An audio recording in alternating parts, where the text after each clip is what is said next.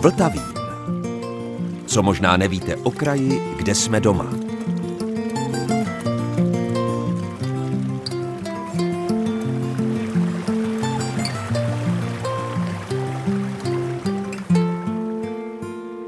Posloucháte Český rozhlas České Budějovice, posloucháte Vltavín a dobrého dne i poslechu vám od mikrofonu přeje Zdeněk Zajíček. Zatímco před týdnem jsme se ve Vltavínu vypravili do pravěku, tak dnes to sice nebude tak hluboko proti proudu času, ale svým způsobem slovo pravěk s lehkou nadsázkou můžeme použít také.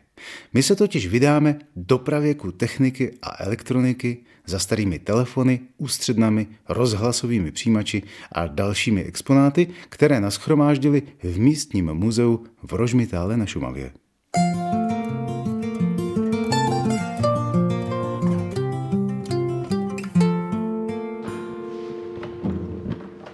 Dobrý den. Právě vcházím do místního muzea v Rožmitále na Šumavě. A vítá mě Jan Komenda. Dobrý den. Dobrý den, ahoj Zendo. Nebudem předstírat, že se neznáme. Známe se léta a myslím, že jsem rád, že si nás tady našel na té šumavské výspě. Je, tamhle ten tranzistorák měl můj děda. Úplně přesně reaguješ jako většina návštěvníků, kromě těch malých dětí, který sem přijdou, ty dospělí, skoro každý si tady najde něco, co měl jejich děda, rodiče, Buď jsou to tranzistoráky nebo rádia a myslím si, že i ty si tady dneska najdeš svoje. Říkal jsem, že jsme v muzeu v Rožmitále na Šumavě, ale pojďme ho přiblížit ještě trochu více. To je muzeum plné pro nás dospělé kluky asi hračiček. No, musím přiznat, že pro mě taky je to tak, že to je koníček, který mě celoživotně provází, protože jako starý spojař a fanda rádia a těchto spojových záležitostí jsem tady v Rožmitále na Šumavě, který se nachází 12 kilometrů od města Kaplice, nedaleko hraničního přechodu do Rakouska, Dolní dvořiště. A já jsem před 50 lety jsem si tady koupil chalupu, kterou zvelebuji a celý léta jsem sbíral tyhle ty radiotechnické záležitosti. A jako každý správný eh, sběratel po určité době to nemáš kam dávat. A tady byly prostory naprosto nevyužitý, tak jsem spolu se zastupitelstvem a bývalou paní starostkou jsme sestavili takový projekt a nakresli a napsali jsme, jak by takové muzeum mohlo vypadat. No a zhruba před těmi 15 lety jsme to začali realizovat. Tak už jenom, jakmile vstoupíte do muzea, tak přímo před vámi je prastarý telegraf, dáli se to tak nazvat. Pokud jste někdy viděli historické filmy, kde telegrafista ťuká morzovkou nějakou zprávu a vedle toho se točí cívka s papírkem, na který se propisuje tečka, čárka, čárka, čárka, tečka a celé se to posílá někam dál, tak to je ono, prosím. Přesně tak. Tak to je jeden z nejstarších exponátů. Pochází z učiliště radiotechnického nebo elektrotechnického učiliště z Rožumberka.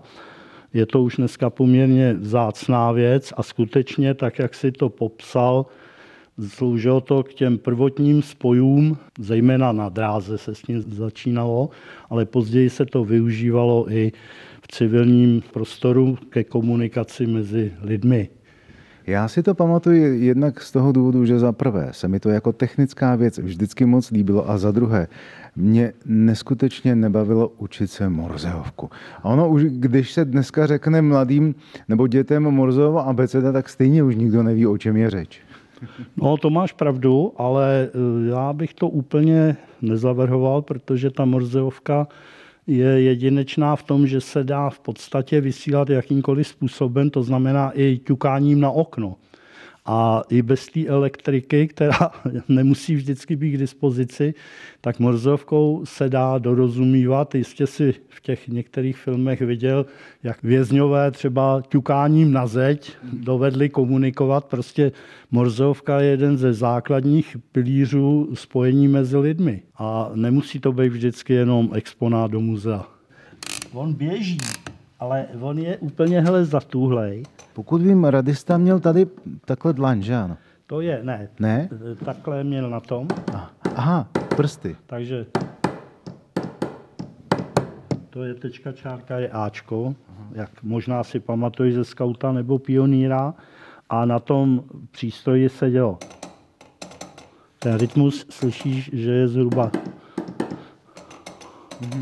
tak jedno je na tom telegrafním klíči a tady už je to na záznamovém zařízení, který na tu pásku, tu tečku, čárku podle toho rytmu psalo.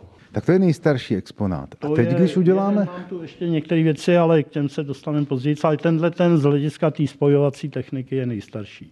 No a když se otočíme, dáme čelem vzad, tak tady už vidím relativně moderní dálnopis, který se používal. Já si to pamatuju ze střední školy, a to byla 80. léta, zhruba polovina 80. let. Plus tamhle to vypadá na nějaký počítač. To už je první PC, který eh, vlastně byl takový už kompaktní. Eh, Byly, paměť byla na magnetofonové pásce. Tohle už je poměrně relativně moderní věc, ale když si to vemeš z hlediska dnešního, tak je to tedy úplně, úplně zaostalé. Děti by se tomu, a také se tomu návštěvníci smějou, ale v té době to byl neuvěřitelný a drahý pokrok. Co to je za značku? Jak se tady... A, to je Sharp. Osobní počítač. Teď máte pocit, že je to takový kompakt. On to není je. osobní. To je normální, klasický, nejvyšší třídy v té době. Ano, je to kompakt, kdy má v sobě přímo zabudován monitor, klávesnici a magnetofon na kazetu. A je to zabudováno v jedné společné skříni. A to zdaleka ještě PC jako personální počítače nebyly. To byl klasický velice drahý počítač, který si mohlo dovolit pár ministerstev a takový ty instituce, které měly nějakou možnost spojení přes počítače. To mezi občanama vůbec ještě nebylo. Taky je to dneska už docela velký unikát.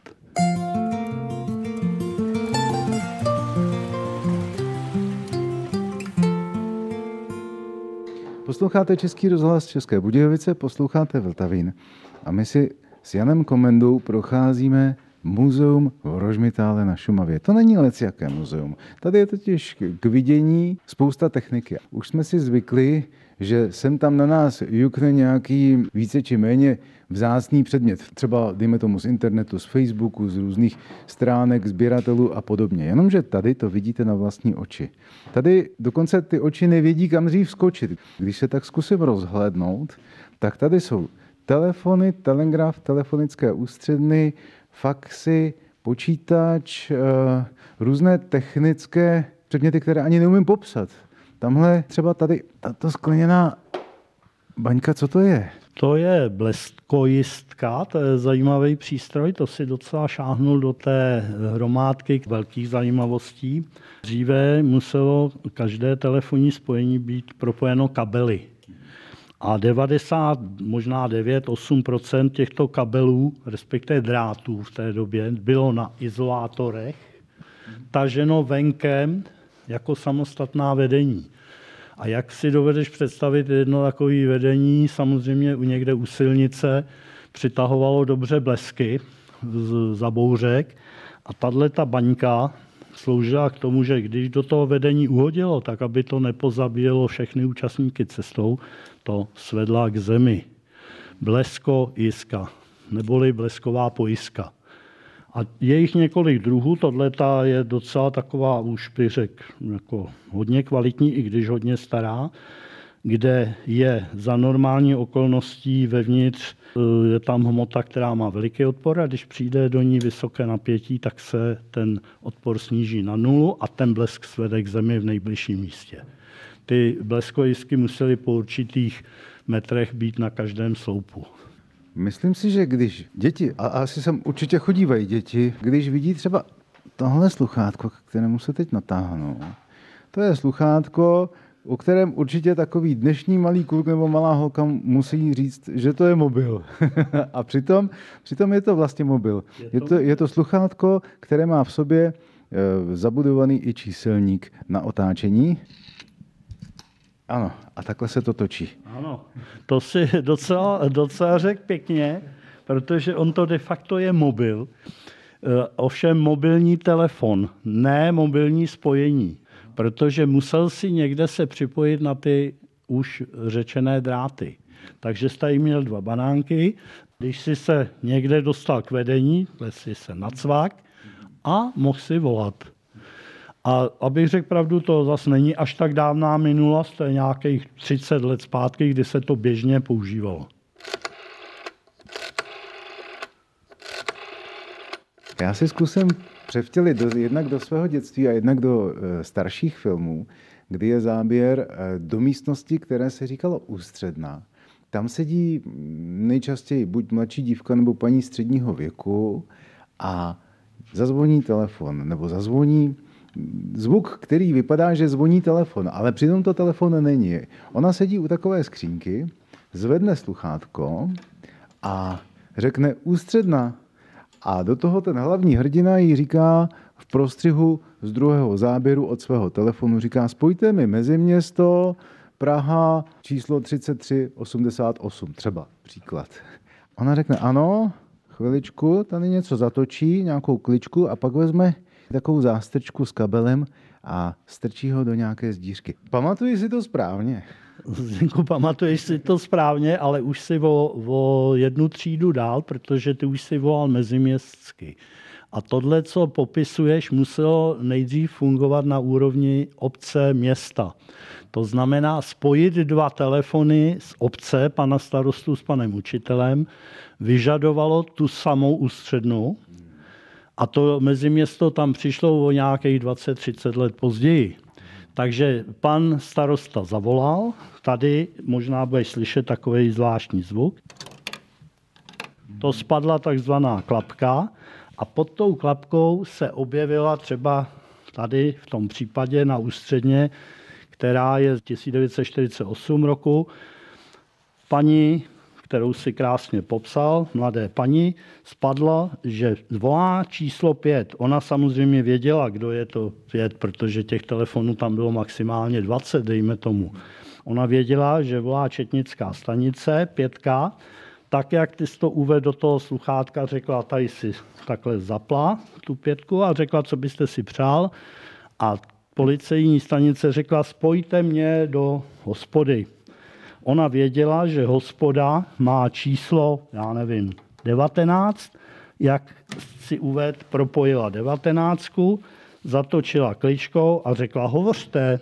A tím je fyzicky tyhle dva účastníky spojila. A zároveň, aby měli podle čeho platit, tak udělala, spustila časomíru, ano. která jí měřila kolik budou platit. A pak se jednou začal zeptat, hovoříte, ještě hovoříte?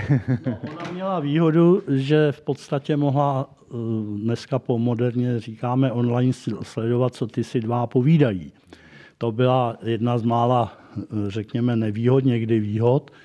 A ty, ty telefonistky, ty manipulantky byly velice dobře informovaný o dění. A vím to, protože moje tchýně tam pracovala celá léta. Tak to je jenom tak na okraji. Máme ty ústředny tady dvě, jedna říkám je z těch 50. let a jedna je ze 30. let a pochází z ústředny v hluboké nad Vltavou. Takže kdybychom je teď třeba zkusili propojit a zkusili bychom si zavolat, tak by to ještě fungovalo? Fungovalo, není problém. My jsme dokonce o tom vážně uvažovali, ale protože zase takových eh, jako žadatelů jako si ty není až tolik, tak to za tu námahu nestálo, ale v podstatě není to vůbec žádný problém, stačí to propojit kabelem.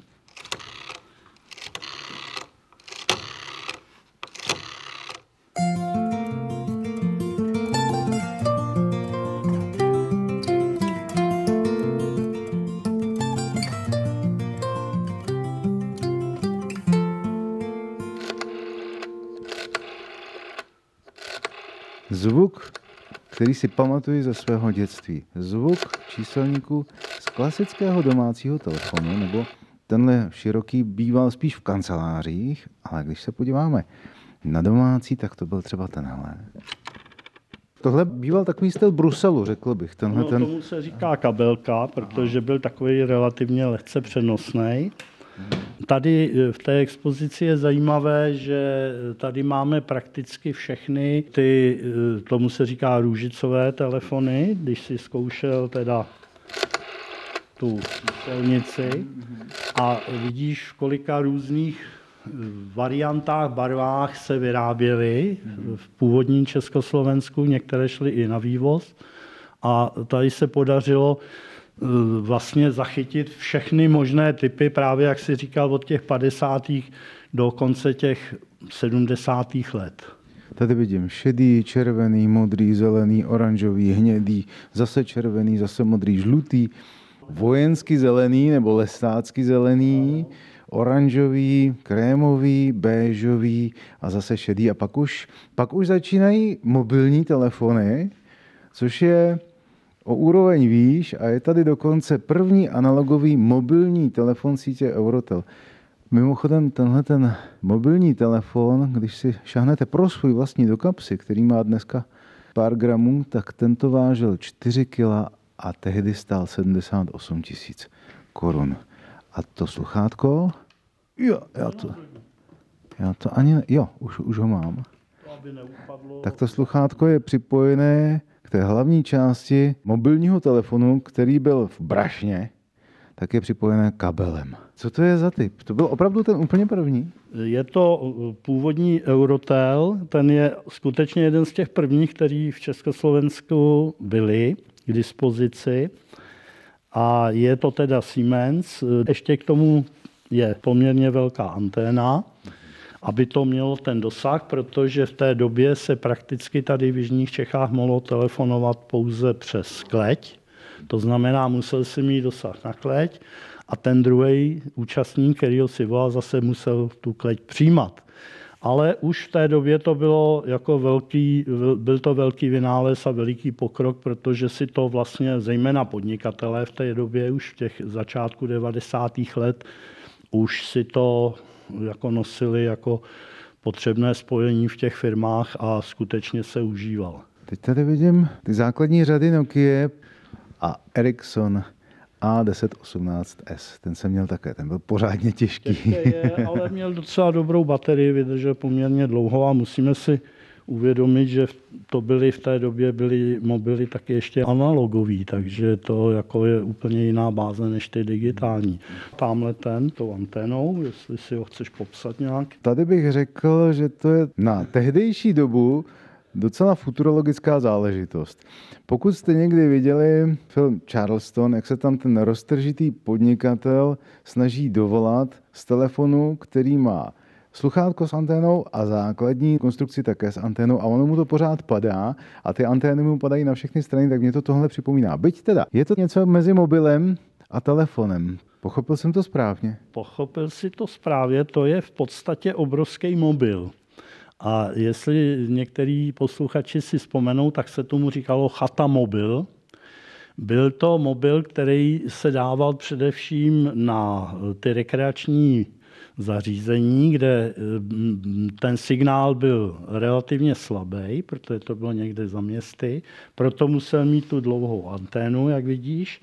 A zároveň se to používalo pro staré lidi v té době, protože výhodou tohohle chatamobilu byly obrovský tlačítka. A taky se všimni, že některé třeba tadyhle ty číselné tlačítka jsou některá velikosti 4-5 současných mobilů. Takže e, i ty starší lidi byli schopní si to tam prostě vyťukat a docela se s tím i povedlo, povedlo v Československu udělat díru do světa, protože všichni se chechtali, e, jak Češi začali vyrábět obrovský mobil a ono to mělo ku podivu na, na trzích velký úspěch. Takže to je taková docela rarita, že se tady nám jeden zachoval.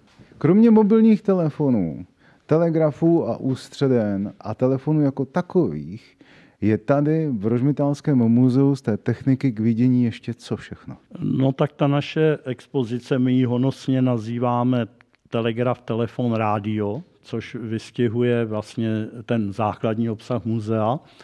A ty už si hovořil o telegrafu telefonu, tak já ještě k tomu dodám, že možná stejně velkou částí je i rádio, kde se vlastně díky tomu, že tady máme vývoj rozhlasových přijímačů od těch nejstarších z těch 20.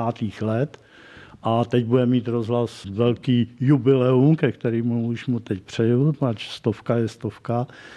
Tak a já jsem obrovský fanda rádia, tak z toho důvodu jsme tady udělali i určitou část, která se týká těch radiopřijímačů, ale protože tam je ten rozsah obrovský, tak jsme se mohli vzhledem k tomu místu i využití soustředit pouze na elektronkové přijímače. A tady nejvíc návštěvníků zajásá, tohle měla babička, to jsme měli my a nepamatuju, i Zdenek mě nesklamal, když vešel do expozice, tohle si taky pamatuju.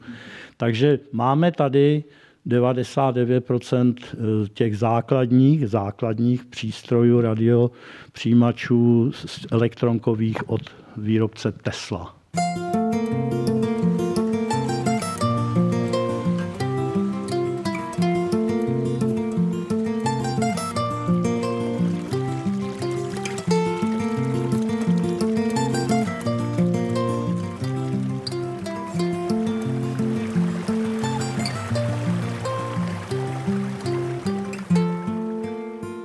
Pojďme pokročit dál při návštěvě muzea v Rožmitále na Šumavě.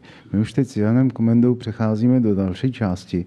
Zatímco ta první je pro malé velké kluky a hlavně pro příznivce techniky, byť tedy tím pádem nevylučuje malé dívky i dospělé ženy, protože mám takový pocit, že spoustu těch technických hračiček, telefonů, magnetofonů, eh, gramorádí a rádí jako takových využívají také a také se jim líbily. Tak tady už je to přece jenom fandovsky úplně jiná záležitost. Tady jsme u hasičů. Ano, tady eh, jsme jednu místnost vyhradili místní požární jakoby zbrojnici, protože Tady v obci máme aktivní hasiče a tohle jsou věci, které se zachovaly po jejich předchůdcích. My jsme s tím mým kamarádem nějak uvažovali, jak tuhle tu místnost udělat a protože se mezi lidmi zachovaly staré artefakty na původní hasičský sbor, tak jsme to sem do té místnosti nainstalovali. A zejména se povedlo zachránit dvě hasičské stříkačky, krásně zrenovované. Jak vidíš, ta rekonstrukce se povedla, to je opravdu veliká ozdoba. A řekl bych, že to jsou z hlediska hodnot jsou asi nejcennější exponáty tady. Máme tu i uniformu, výstroj hasičskou z těch 50, 60, 70. let.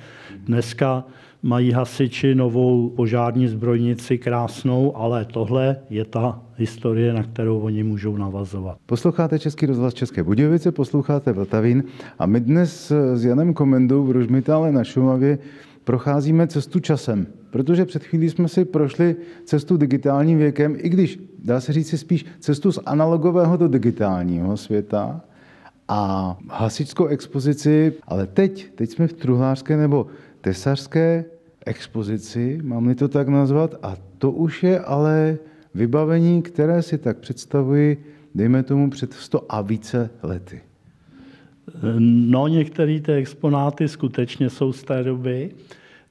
Je to zase součást historie obce, kterou jsme tak nějak vzhledem k tomu, že máme tady možnost toho prostoru, tak jsme věnovali historii obce, místních řemesel, a mezi ty patří skutečně i jeden z nejstarších exponátů, to je tamhle ta pokladna vojenská, ale jsou tu i mm, exponáty třeba hodně po mým dědovi, který byl truhlář, takže tady, jak vidíš, uprostřed té expozice sedí můj děda u stolice a vyrábí násadu. Je to figurína, abychom to připodobnili. Se slamákem na hlavě, v ruce drží teď jestli to řeknu správně, pořez, nebo vlaštovka se tomu také říkalo těm menším. A vyrábí, tady na tom se dělávaly kolíky. Kosiště, ale i dřeváky se na tom vyráběly. Tady vidíš, jak je krásně zdobená ta stolice. On to takhle tou nohou to přimačkával, takže to je v podstatě jako svěrák. Proti sobě teda strouhal, tady dělá skutečně to topůrko, vidíš, jak jsou tu ty hobliny ale já si pamatuju ještě dědu, když na tom pracoval a e, ten byl schopen na tom vyrobit e, teda opravdu krásné věci. A pak je tady ještě jedna věc, a sice škola. Tady je jedna třída malé školy. Se vším všudy, s vybavením, to znamená s lavicemi, s harmoniem, s kamny, mapou, tabulí posuvnou, křídlovou, která se otáčela a učitelem. No, je to taková malá naše školička, kterou jsme sem v podstatě s eh, mým kamarádem Danielem Soudoláků se rozhodli udělat, protože zase to má návaznost na historii obce. Je to v podstatě ta samá škola, ve které většina mých mý rodiče, ale ještě i já jsem seděl. Jsou to takový ty hromadný sklopný lavice. A děti, které v těch lavicích sedí, jsou tady od našich velice šikovných spoluobčanek, který umí tyhle ty figurky vytvořit. Takže navštiv naší školu. Já se s dovolením otevřu řetízek, vstoupím, vstoupím do třídy. Dobrý den, děti. Figuríny zatím mlčí, ale to vůbec nevadí, protože já si sám ještě pamatuji na kalamáře, byť jsem je nevyužíval, ale v takových lavicích jsem jednu dobu seděl.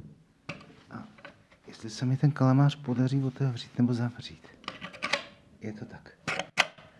Zkusí si někdy děti při návštěvě tohoto muzea sednout do těchto lavic, že by si to vyzkoušeli, co jsme dělali my, i když já teda tak moc ne. My už jsme měli přece jenom na naše generace lavice trošku jinší. Ale přece jenom vy třeba, eh, vy jste v tom seděli celou tu školní docházku. Přesně tak, tohle je eh, zachovalé v podstatě tři lavice s eh, a mapa a tabule jsou z přídolí u Českého Krumlova, tam Eh, byly vyhozený na půdě, tak se nám to sem hodilo. Já si pamatuju velice dobře na to, jak jsme v tom seděli. A musím říct, že to bylo tak nějak, bych řekl, kolektivní, protože jak když vidím dneska ty, ty třídy a každý tam má svůj stoleček a svůj prostor, tak tohle tam se snáš opisovalo tady, jak vidíš. A i bylo to takový družnější, bych řekl. Pokud budu chtít navštívit toto muzeum nebo kdokoliv z posluchačů, co má pro to udělat, kromě toho, že přijede do Rožmitálu na Šumavě? No, tak především bych vás chtěl pozvat a pokud přijedete, není vůbec žádný problém, protože prakticky kdykoliv jsme schopni vás tady provést, samozřejmě v denní dobu, a e, máme možnost e, vás provést tím způsobem, že se buď ohlásíte na obecním úřadu, nebo na dveřích jsou tři jména lidí, kteří jsou schopni vás v podstatě v rozumnou dobu provést kdykoliv. I s telefonickými kontakty. Jsou tam telefonické kontakty, takže není... Lepší je samozřejmě se ohlásit předem, nemusí to být přesně na minuty, ale když řeknete, byl bych rád, kdybyste nás tady, nás čtyři třeba provedli zítra, tak určitě by se našlo nějaké řešení.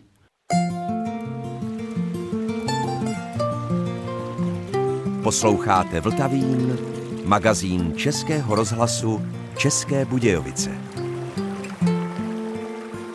Před týdnem jsme ve Vltavínu navštívili s mikrofonem město Písek a s ředitelem Prácheňského muzea Jiřím Práškem jsme si mimo jiné vyprávěli i o první písecké nemocnici. Pokud jste ten Vltavín ani rozhovor nestihli, tak si ji můžete poslechnout na našich internetových stránkách www.budejovice.rozhlas.cz. A protože jsme toho měli natočeného více, mám tady pro vás dnes pokračování nejenom o té první, ale už i o druhé a pak třetí písecké nemocnici. Nejstarší písecká nemocnice byla zřízena na začátku 19. Eh, století v objektu bývalé poustevny, v té době již opuštěné, která stála při zdi svatotrojického hřbitova. Takže ti, kteří tam náhodou zemřeli, to měli skutečně eh, velmi blízko. A nikomu se tam moc eh, nechtělo. Eh, ostatně ono se nechtělo ani eh, do nemocnice nové, kterou začali stavit v roce 1845, eh, hned za hranicemi původního města. tam, kde byla později postavena budova okresního úřadu a dnes je tam budova radnice 2. Je to hned, jak se kdysi dávno vyšlo z města Budějovickou bránou. Ta nemocnice měla tehdy kapacitu 62 lůžek a mimo nepočetný ošetřující a pomocný personál měla dva lékaře, primáře a sekundáře. Ono tehdy eh, těch lékařů v Písku eh, moc nebylo. Tak například v roce 1896 jich eh, ve městě bylo šest. Jeden z těch šesti byl navíc zubař, to měl ještě k tomu, byl lékař a ještě zubař, a dva byli ginekologové. A e, bylo to tak, že budova byla dvoupatrová, e, v prvním patře byla nějaká jídelná, takové ty, takové ty technické věci, kuchyně tam byla a v prvním patře e, byli muži a ve druhém patře byly ženy. Já jsem se kdysi dostal k soupisu vybavení té nemocnice a je skutečně velice vtipné. Z inventáře plyne, že v nemocnici měli k dispozici jeden skalpel, a teď jenom vybírám pár věcí, jeden skalpel, jednu stříkačku cínovou klistýrovou, jeden stříbrný trokar, dvě křivé nůžky, dvě páradla, dva ostré háky, tři háky na tepny, čtyři jehly k šití, pouzdro s nástroji k pitvání, jednu pilku, dvě ušní zrcátka, jeden teploměr, jednu ušní stříkačku, jeden nůž amputační dvojbřitý, dvě škrabátka, jedny kleště k zachycení jazyka a tak dále a tak dále. Lidé skutečně, jak už jsem řekl, do nemocnice nechtěli. Ještě na dvoře byl takový zvláštní pavilon, kam zavírali lidi, kteří měli nějaké psychické problémy. Ti lidé tam kolikrát celou noc prokřičeli, což s tím byly velké problémy mezi zdejšími obyvateli, protože v té době se už město začalo za hradby rozšiřovat a tam všude kolem bydleli lidé, ještě tam všecko eh, teklo eh, na dvoře, ty splašky z nemocnice. Bylo to velmi eh, nepříjemné. Já už jsem říkal, že lidem se v té nemocnici nechtělo příliš pobývat, ostatně i raději umírali doma. A zase, když vezmeme už ten zmíněný rok 1896, tak ve městě Písku zemřelo toho roku 307 osob, z toho v nemocnici pouhých 13. A jenom tak pro zajímavost, velká úmrtnost byla mezi nejmenšími. Do pěti let věku zemřelo toho roku z těch 307 osob neuvěřitelných 107 dětí. Když eh, přišel na začátku 20. století do města nový primář, tak byl prostě tak dobrý a jeho eh, věhlas se rozšířil, že lidé tu nemocnici začali navštěvovat daleko víc a dokonce byly takové situace, že na některých lůžkách leželi i dva pacienti. A e, dospělo to tak daleko, že v roce 1905 bylo rozhodnuto, že okres tedy postaví novou nemocnici. Stavba byla zahájena v roce 1908 slavnostně a v roce 1911 byla otevřena nemocnice císaře a krále Františka Josefa I. a ta se tedy rozšiřovala neustále a to je dnešní písecká nemocnice.